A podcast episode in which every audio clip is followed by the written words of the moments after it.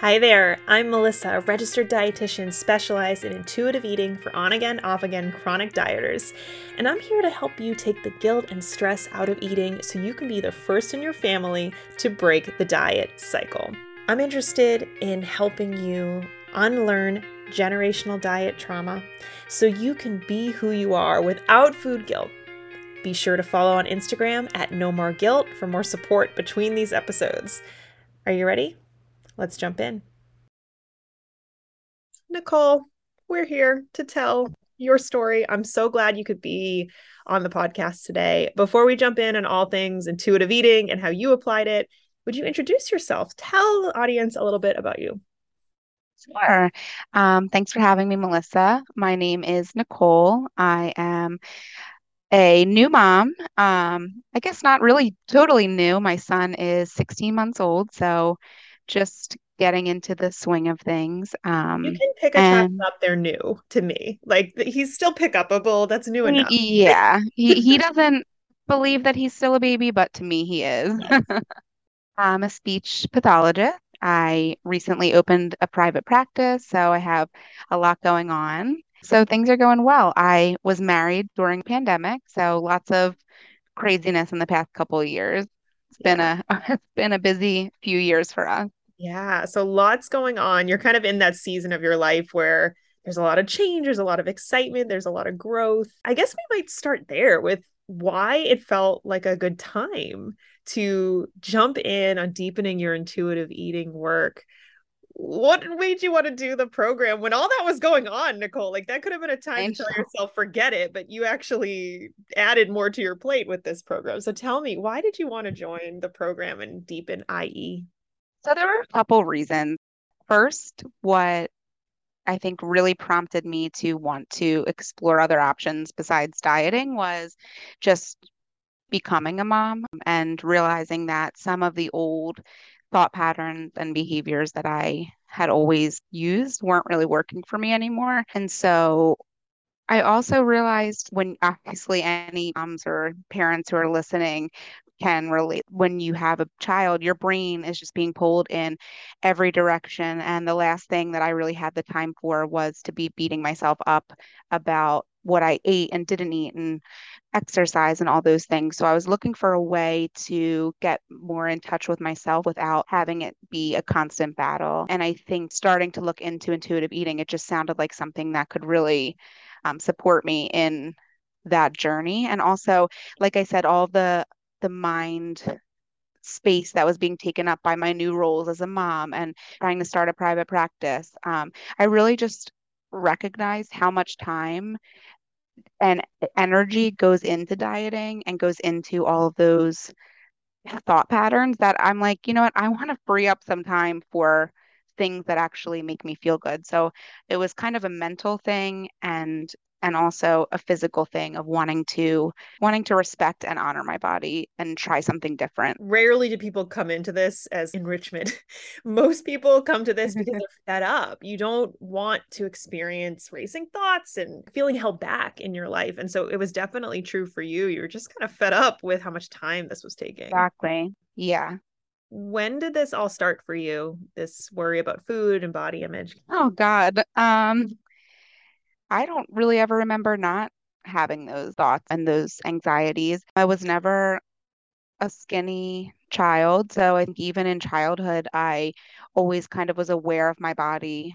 I've always had different insecurities when it came to my size, my body, and things like that. You know, if I really think back to the earliest thoughts of like dieting or just being hyper aware of my body, I can remember thinking like, oh, I need to suck in my stomach. Like I need to make myself look smaller and, you know, thinking of going to even like the swim club as a little girl and you know, wearing a tankini instead of a bikini because I thought that my belly was too big. And so I can remember those things happening even at such a young age. And now, if I saw a girl, a little girl that age, maybe eight or nine, I wouldn't even, you know, you really don't even want to believe that they're already starting to have those thoughts. But I do think that that's when it kind of started for me thinking of TV shows at that time, like in the early mid 90s, the characters that were, I'm doing air quotes, but the characters that were fat um, looked just like me. So you sort of get that messaging, all those magazines, those nasty magazines, and the stories that would be in there about celebrities who had gained weight, lost weight. It was just so much messaging, I think, for so long that you just start to absorb and believe it. And I think that I first started dieting probably in at maybe 14 in ninth grade and i became really obsessive with it and so i think it was sort of a culmination of all the messaging and just little experiences and media and things like that that kind of came to a head once I entered high school and had more control over what I was going to eat and how I was going to move. Itty bitty experience that start to add up. And then high school is such uh, it's such a complicated time. You're you want to be an adult. Like you're so you're excited to like act on your independence and that control and that freedom, but your brain is not you're still a kid too. And it's just it's such a yeah. jumbly, jumbly time. And I know we talked a lot about that in the program, you sort of making peace with that time and reframing that time, which was really beautiful and you think back to that time and at that time you truly believed that you were an adult. Like you you know at that time you really felt so old and so like you understood things. And now looking back and seeing kids that age like wow i was actually a child. That uh, those are children. i remember so, me and my friends would be like once we turned 18 we're like we're 18 like i remember this like we were talking about it all the time how mature we were and when facebook pops up those pictures from like oh my gosh I'm like oh yeah real mature melissa. That was yeah really mature we want to put those pictures in a file never to be seen again. yeah, exactly. Delete, delete, delete. Every time I get a Facebook memory, it's like oh delete. no thanks. Yeah, but like at the time, you don't have critical eye to say, wait a minute, why are all the celebrities like looking the same? But when I look in real life, bodies are not like that. Why are these messages about fatness and you know all the stereotypes that we hear it, why do they exist we don't have that in our head to even protect ourselves and if the adults in our world aren't telling us actively like hey this is bullshit how are we right. supposed to know it just seeps in like you said and it's passed down. I mean, just even hearing, you know, friends, parents, and other adults in life, everybody, you know, it was kind of a topic of conversation just in mm-hmm. passing, like, oh, you know, I ate too much, or that was some how that was so bad. I need to do this, I need to do that. So it was always sort of just common to hear those kinds of conversations, even if, you know, it wasn't coming directly from me or other girls my age. It was just there. And I could still remember like I don't know, what's it, 20 years ago, the Jenny Craig commercials, like they were mm-hmm. so catchy. It was like 95 Jenny. Oh yeah, 1 800. Did they change it? Like it was like 95 and you're 95 every year every year it changed like exactly clever. you will never lose the number that way you will and i remember it now so you know so they got me with that one so even as a little kid just learning like the jingle to Jenny Craig. I mean, it was old, feel like the messaging just existed. Oh my gosh, you know? I'm dying that you even brought that up. It is kind of fun to remember old commercials. Yeah. We were just having a conversation about remember the one called Pure Mood? It was like all these different chill songs. If you don't remember, it's okay. But I can still remember the little snippets of the song. Of what song would come next. Like the 10 yeah. of each song, like it was one song. The kids today do not have the commercial exposure. No, they don't. It's kind of a loss, no? Yeah, I think so too. They're missing out. we are cool with the no Jenny Craig ones though. Look, I was in those waiting rooms with my mom. And so a difference in our lived experience is that I was never in a larger body. I was never labeled as fat. And so I think it does impact you and me differently, that experience. Right. Our lives. This wasn't one of the questions we planned on, but is it okay to talk a little bit about that? Just thinking about how you and I both had that messaging on Jenny Craig. Diet culture definitely seeped into our minds but your experience was a lot different than mine. Would you want to talk a little bit about that and how you see, you know, being in a bigger body, going through the world, navigating diet culture? How is that different than for, say, a thin woman or a smaller bodied woman?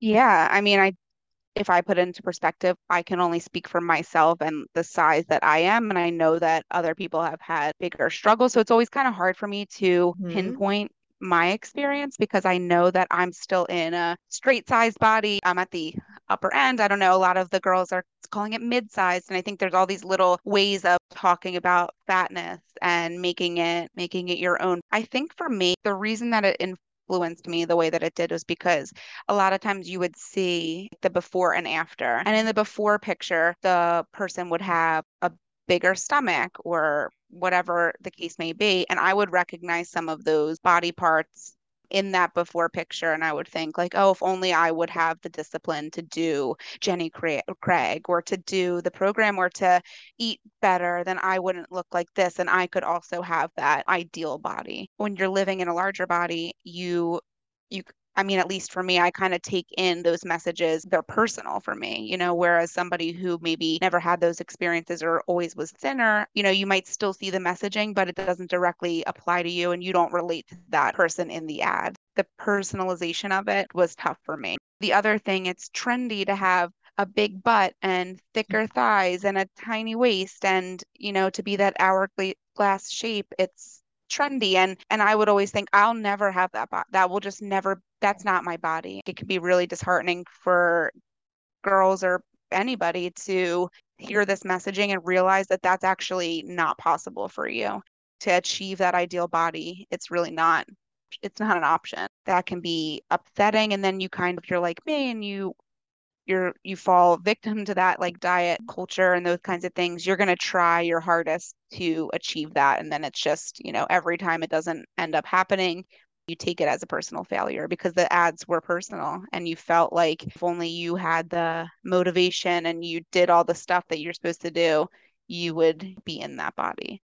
If you take the ads at face value there's literally right. a label of saying this body you know the before body is the the wrong or the quote bad body and here's the steps to change it to the quote good or preferred body not knowing right now we know now you've gone through the work and you've been exposed to mm-hmm. new messages that testimonial probably lasted six months for that person if that person did maintain the weight loss, very often folks report obsession with food, fear of weight gain that impacts their lives. And the people who didn't experience that were likely moving within their set point weight range that wasn't really exactly. um, outside of their genetic norm happening. But the way we right. snapshot told a story to so many people that did real harm and does real damage for decades to so many people. Right.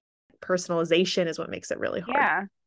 Mm-hmm. And just knowing or comparing the constant comparisons too. I think, I mean, I think young people today have it worse than even people in our generation had it in terms of like social media and stuff, but just that constant comparison to other people, especially with social media. Like even now as an adult, I'm 32 years old and I still find myself falling into that comparison and seeing what other people are doing or what they look like or what they have and wanting to achieve those things. And it does take a lot of work to take a step back and think that's not really my priority right now and that's not how am i going to live how am i living in my values or what i want as opposed to just constantly in search of a smaller body which hasn't happened yet and probably won't happen it's work it's work yeah.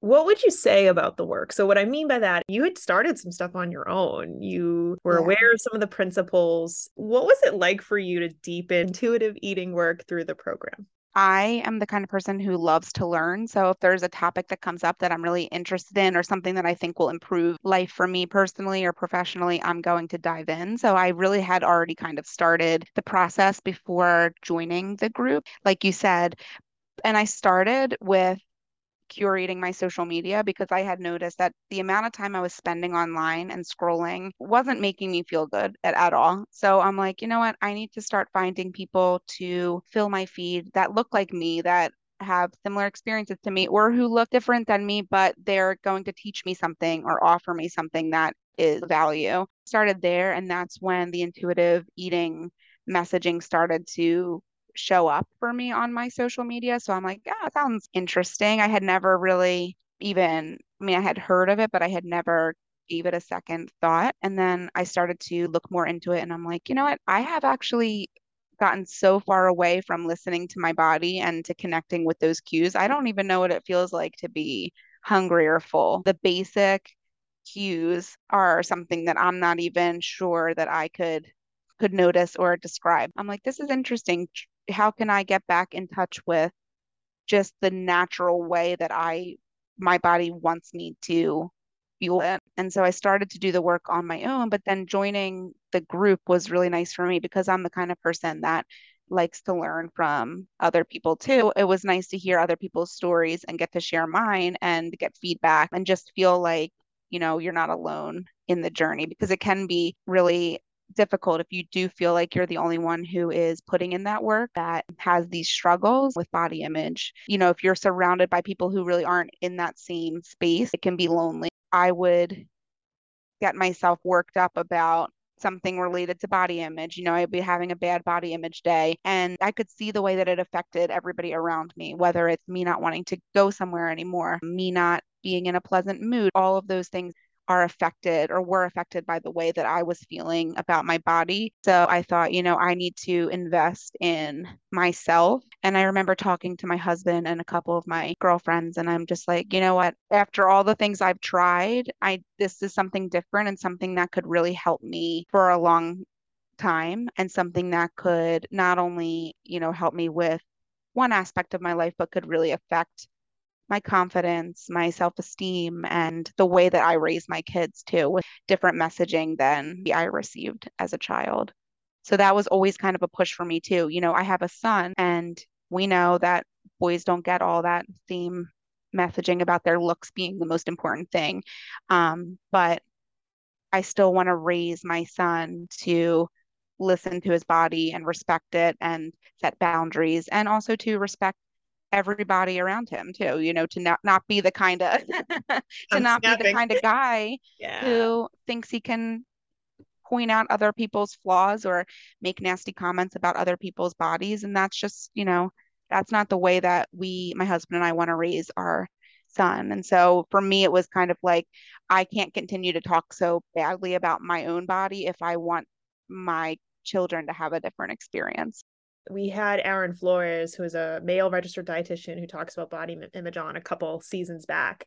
And we talked about how, yeah, like boys aren't targeted as much, but they there's still body norms that disconnect them from their bodies. We probably don't know the prevalence of disordered eating in men because it's not right there there aren't even support communities for men so that's one thing that i think you're absolutely right about we do need to prevent this for men and one of the biggest things people worry about when they're pursuing intuitive eating is like, will I be attractive to my partner? Will I be able to date? Because fat phobia is real in that world. It so, is. assuming this is a hetero relationship between man and women, yeah, that's something else that men can do to support women and support all of us in not being stuck in this. I just think that's such a great parenting philosophy that you have.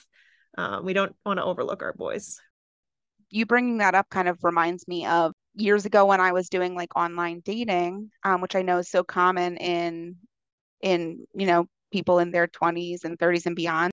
I remember being very self-conscious from the experience of online dating because you really are putting your looks out there first. And I always had that underlying thought of like, what if I show up to the date and they thought that I was going to be skinny and I'm not skinny? Or what if they thought I was going to look a certain way and I don't look that way? So I think putting all that emphasis on looks for me for online dating took me back a few steps because I think at that time I was feeling okay about myself, but then that sort of um, like system of having to lead with your picture and lead with um, the way that you look was hard for me because then what would happen was you know i'm sure a lot of people can relate you with online dating. It's like you go on a first date and then a lot of times that's it. You don't hear from them again. And so every time that would happen i would subconsciously say well you know what? It's probably because of the way that you look or the size that you are. And so i was beating i was beating myself up for things that may or may not have even been the truth. But I think that experience of online dating and meeting people in that way really did a number on my self esteem because I was left to fill in the blank of why the person didn't call again um, and why the person didn't want to pursue a relationship. And, you know, it, it's funny because it's never like my first thought was never like, oh, well, maybe I was just, maybe we just didn't connect or maybe he thought I was weird. You know, it was always like, oh, well, it must have been my body then, you know. So I think all of that messaging, it, it shows up in every like season of life, one way or another. So until you're ready to really address it and work on it, it's just going to keep showing up in a different in a different costume, like in a different way. It's going to be there if you're not ready to kind of break the cycle and you just keep continuing, it'll show up in some way or another and it will really wreak havoc on your relationships and the way you feel about yourself which is for me something that I just could not do anymore. I'm like, I can't be waking up every morning and just saying, like, thinking and saying the most, uh, you know, harmful things about myself. Like, that's not a way to live. Yeah. So many people say they wish they had started sooner once they get the relief of intuitive eating. Your point is a good one. Like, sometimes you're not ready. Sometimes it's too scary. Sometimes it's, it's not the right time and if that is someone listening right now, I just want to invite you to take bits and pieces of intuitive eating because this is not an all or nothing experience. So often we think, well, I'm not going to do intuitive eating until after I find my partner and I know that that we're cool and then I can let my body change. Like that's a thing. Right. Yeah. I won't do intuitive eating until I lose X pounds first. That's another common thing. Or I won't do intuitive eating until there's all or I get married, whatever that that roadblock is. And so they do nothing and these thoughts go unchecked entirely maybe you wouldn't have been an intuitive eater back when you were dating but what if you had introduced that thought of like yeah my body maybe was one factor but maybe also it wasn't a match. Maybe not everyone's for me. Maybe i don't need to be liked by everyone. Maybe yeah. is one aspect of my life and that's where you mentioned values a moment ago and i think that was your greatest strength in the program. Whenever you got stuck, I could see your brain working quickly to be like, no, no, no, what's the most important thing? You're incredibly like you're a problem solver. you get things done, Nicole. So that it was cool to see that side of you work better for you when you could be more value driven versus uh, beholden to the thin ideal or dieting messages that you heard. It's true because as a speech therapist, like I'm always looking for ways that can improve their their journey and improve their life in general. And I'm always putting in the work to do that. So it was interesting to be on the receiving end and then doing that same work, but for my own benefit and for my own journey and kind of turning it back on myself and putting in that same work that I put in for other people into my own my own self. You reminded me of this quote that a friend of mine told me years ago and it's like the first thought you have is what you're what you've been taught to believe or conditioned to believe and then the second thought you have is what you actually think and believe. Like i would say to the people listening who haven't started the journey or who aren't sure if they're ready i still have those first thoughts. Like i still wake up and think oh my god that's it. Like i'm done with the intuitive eating. I'm dieting today. I'm i'm downloading whatever like app of the day it is and i'm done with this. And I might have that thought, but then it's like a minute or two later, the real me is like, okay, I get it. You're having a moment, but let's think about does that actually make sense for you? Is that really something that you want to do, or are you just having um, a moment? And usually it's that I'm just having a rough time, and I can use other tools that I've learned in the process to kind of relax. And a lot of times it comes from other stressors or other issues that are going on. And then I kind of just end up taking it out on my body or the way that I look, realizing that you're not going to be immune to wanting to diet or lose weight forever. It's not going to be something you never ever think about. I still think about it and I still do battle that sometimes, even as somebody who's really working on this stuff. It's, but I think the comforting thing for me is that I don't have to hide that I'm having those thoughts. I can be like, wow, I'm really thinking about dieting today or like cutting carbs or something that I really know that I don't want to do and don't need to do. Um, and I can be like, that's really, you know, that's something I'm experiencing. And I wonder why. And I can be more curious about why that's happening as opposed to just taking that first thought that I have at, at its face value and just acting on it, which is what I think I've done repeatedly and never gotten the result that I had hoped for. So I do think, you know, if there's people out there who aren't sure if it'll work for them, it's a process. And you always said that too, Melissa, that it's not something you're just going to be perfect at. And for those of us who are perfectionists, that's not, we don't like to hear that. So that's and tough. I always told you takes one to know one. So my program is very much designed with that in mind. And you're right that this is it can be um painful feels like a, a strong word, but it can feel uncomfortable learning this in the beginning. One thing I noticed with you is that because of what you just described, which is the ability to say, Oh, I'm having these thoughts. It's okay. I have other tools for this. It's certainly not comfortable, but I can get through this. You're dropping the shame, you're dropping the guilt, and you're making yourself more likely to be curious, like you said. What wound up happening with you is that curiosity caused you to try something different. Sometimes it worked, sometimes it didn't. And from that experience, you would then have more clarity about what to do next time. So we started our program, well, it's been almost three months. Mm-hmm. So what we know with clients is that first three months is probably the most rigorous because you're you're doing a lot of experiments and many of them fail. Many of them don't work like you hope. But having the support to debrief that and figure out the next step means that you get some good experiences too that then propel you and i think that's i'm hoping that's what's up ahead for you is that you get faster and stronger even if these thoughts persist they're not going to hold you back anymore. Yeah for sure and you don't go back to square one even if you have a rough day uh, or a rough week or month like you don't end up you don't have to end up back where you started. You you still have something, a cushion to land on from the things that you've worked on and the things that have resonated. And there were times in the group where other people would share their experiences and I would think like I've never even thought of that. You know, like people talking about what can, what can I add to my meal to make it more satisfying and make me feel, you know, fuller and better and just more, you know, happy with the way that I'm eating. I'm like, I've never even considered adding to a meal as opposed to, you know, the normal thought that's like, or not normal, but, you know, the thought that's kind of pushed that's like, well, what can I completely cut and take away to make this meal fit my diet? Um, and so little skills like that that came up with the other um, people in the group were really nice to just hear because it does give you a different outlook and perspective on ways that you can learn to respect your body. Like I won't say we're at loving our body yet. Um, I don't know if we ever will be there. That's uh, okay. Uh, but we're we're we're not at the we're not at hating our body. Mm-hmm. So we're we're somewhere. We're not. You know, we're somewhere, all right. we're somewhere on the spectrum, but we're not.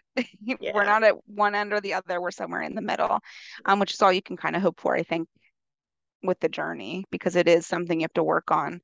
And it's nice to be the one who's learning these things because now I can have a different dynamic in other relationships as well. Like, and I know I've talked about it with my friends. I've kind of told them, you know, I'm really working on my body image. And so I'm no longer going to, you know, at least I'm going to try to no longer make self deprecating comments about my size or my body. And I'm going to work on trying to be more um, neutral about my body and those kinds of things and explaining to the friends that I've had for years and years why this was important, why I'm doing it.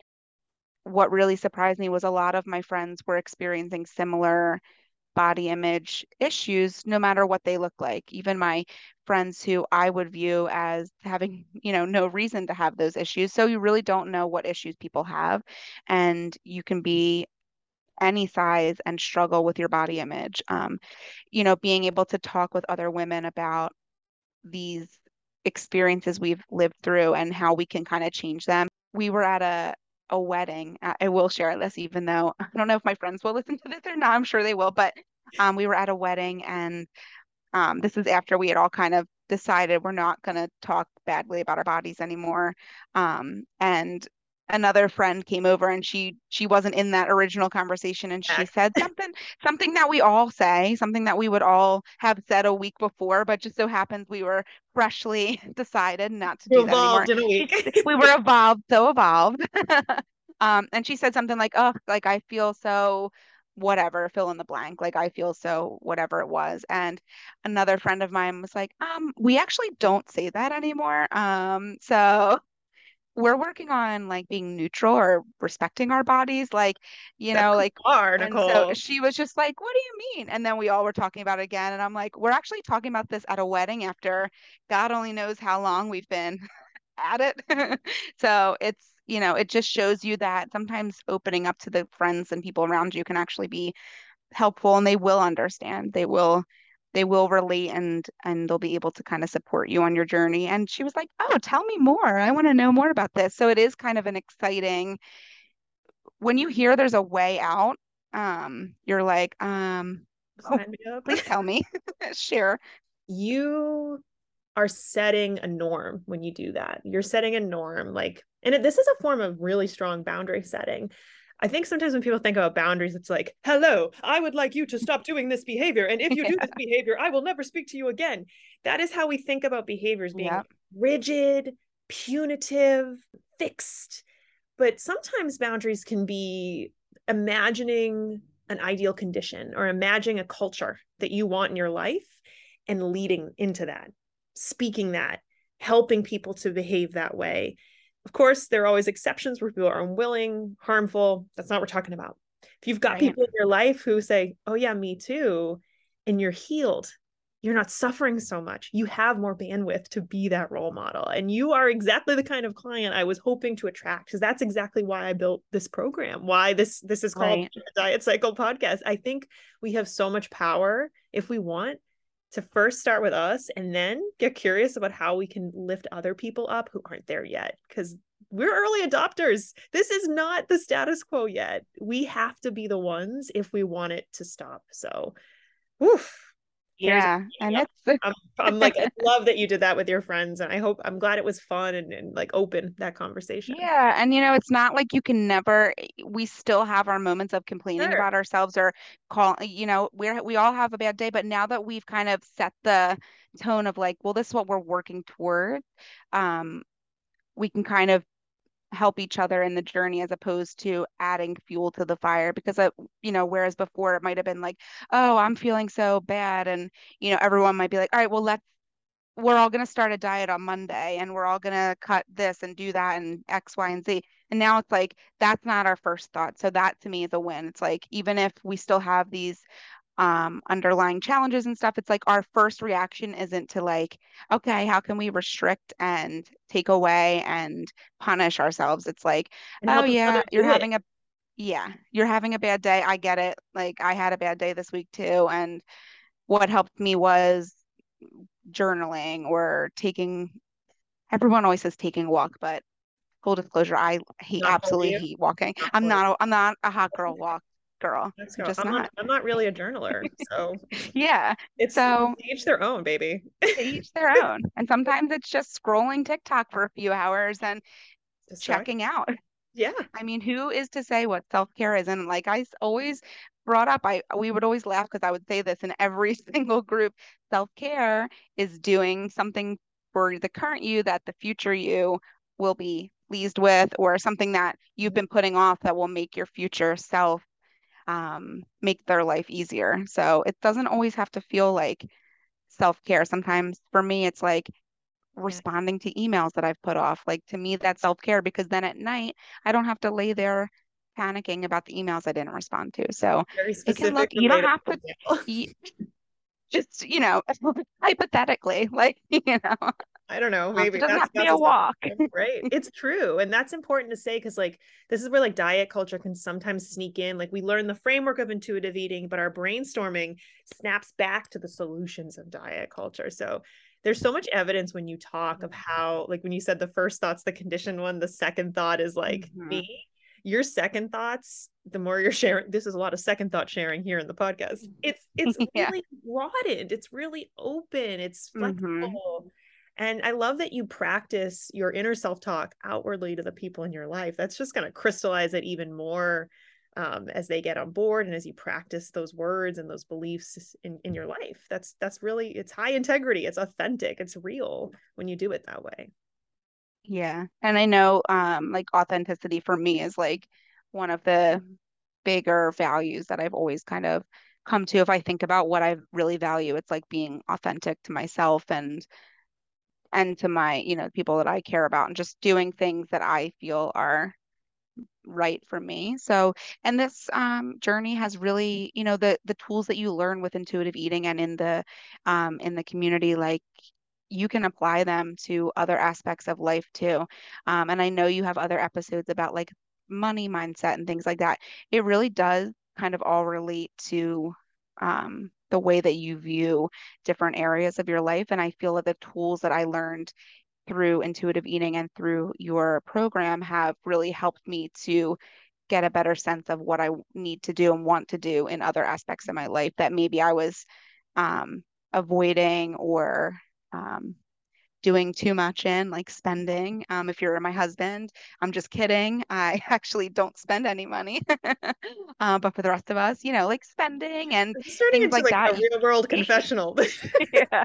Um, if you're my husband, keep scrolling. If you're anybody else, uh, you know, it does help you with those uh, those aspects of life too, which surprised me. I wasn't expecting to get those skills that could be applied to different um, aspects. I kind of thought it would all relate to body image, but it really does, like you said, it broadens the mm-hmm. tools that you have and really helps you to just become more authentically you, like to be living how you want to live. Totally. And the process we took, number one, is I always support clients on focusing on what they want. That includes identification of value words. So for you, authenticity was one that came up. We do that so that it inspires you to kind of vet your choices against that value. Then we work mindset. And that's what you're talking about. The mindset work actually does help, it does generalize a lot of different places. The curious tone is something that you can use anywhere. Then right. we talk body awareness. That's something you can use anywhere. Our emotions are signals. They're not bad. They can be uncomfortable, but they're not bad. That's another thing that can help you make sense of what you need and want. And then lastly, we talked about enjoying who you are and ultimately yeah. being authentic feels good. That means you're yeah. enjoying who you are. so yeah, you continue to work this process in so many ways. Yeah. And like freeing up the space that was taken up by all those negative body sure. image thoughts and all the work that it takes because diets are work like they are a lot of work mentally and physically and so bring up that space in your brain can really let you work on things that you you know goals and aspirations that you have and you can see like all the different things that you actually are capable of once you're willing to kind of move away from beating yourself up about the way you look. Mm-hmm. Um, so that's been another thing for me. I feel like I'm getting, I've accomplished so much in such a short period of time because I'm not spending so much time just living in that negative space of wanting to change my body. Yeah. Well, you're awesome. I mean, I'm excited for you because so are you. This space freed in your life means who knows? Like you don't know. Yeah. That's the exciting thing. It's it's gonna keep showing up in new ways for you. So I'm just so glad yeah. that you took the chance on the program and and you invested in yourself even before joining the program. And I think that's something I want clients to hear is like programs are are catalysts often to help insights form more quickly. They're supports to help the journey not be so lonely and, and like white knuckle right. miserable. You are coming into these programs with more than you think. And that is something that many of my clients tell me is like, Melissa, you pointed out all these things I was doing well and I didn't know. You're coming mm-hmm. into this more than you think. And I say that because many people put off support because they think that they are behind other people or they're just too broken. And it's just not true. You are an example of someone who had a lot of eggs in her basket and you organized them and you made it happen. And it's just exciting to see. Yeah. And now I can be more present as a mom, as just a person.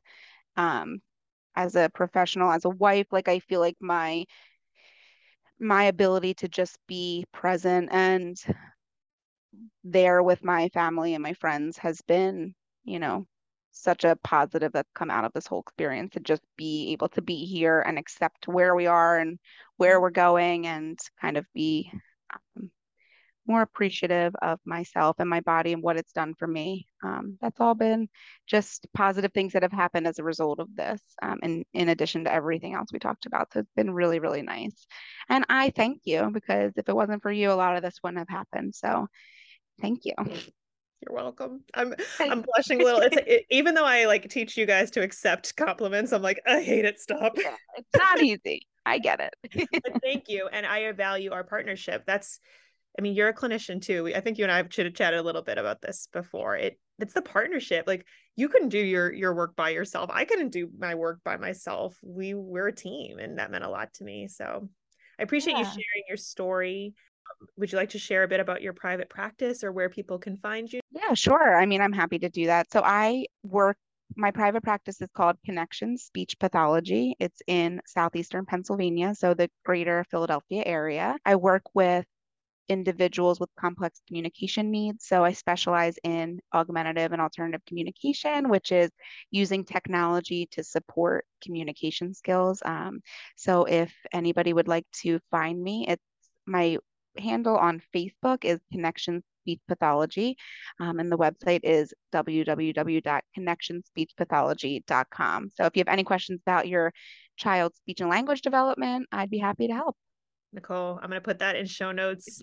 Um, yeah, thank you. I think that would be wonderful if any of you out there I can speak to Nicole's warmth and her critical thinking and her problem solving. If you are personally aligned with her her spirit and her energy, you would probably love her as a provider. So thank you, Melissa. so much for your time. Um, I guess I'll see you around our Facebook group and hear how yeah. you're doing. But it was really good to have some time together today.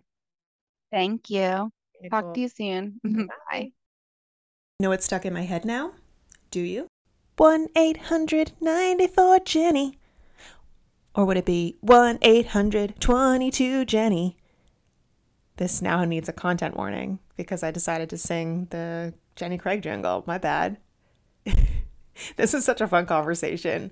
I really like Nicole's uh, sense of humor and her perspective, and I hope that she got you feeling seen and heard because her story is like so many other people's stories because the media is the backdrop of the culture.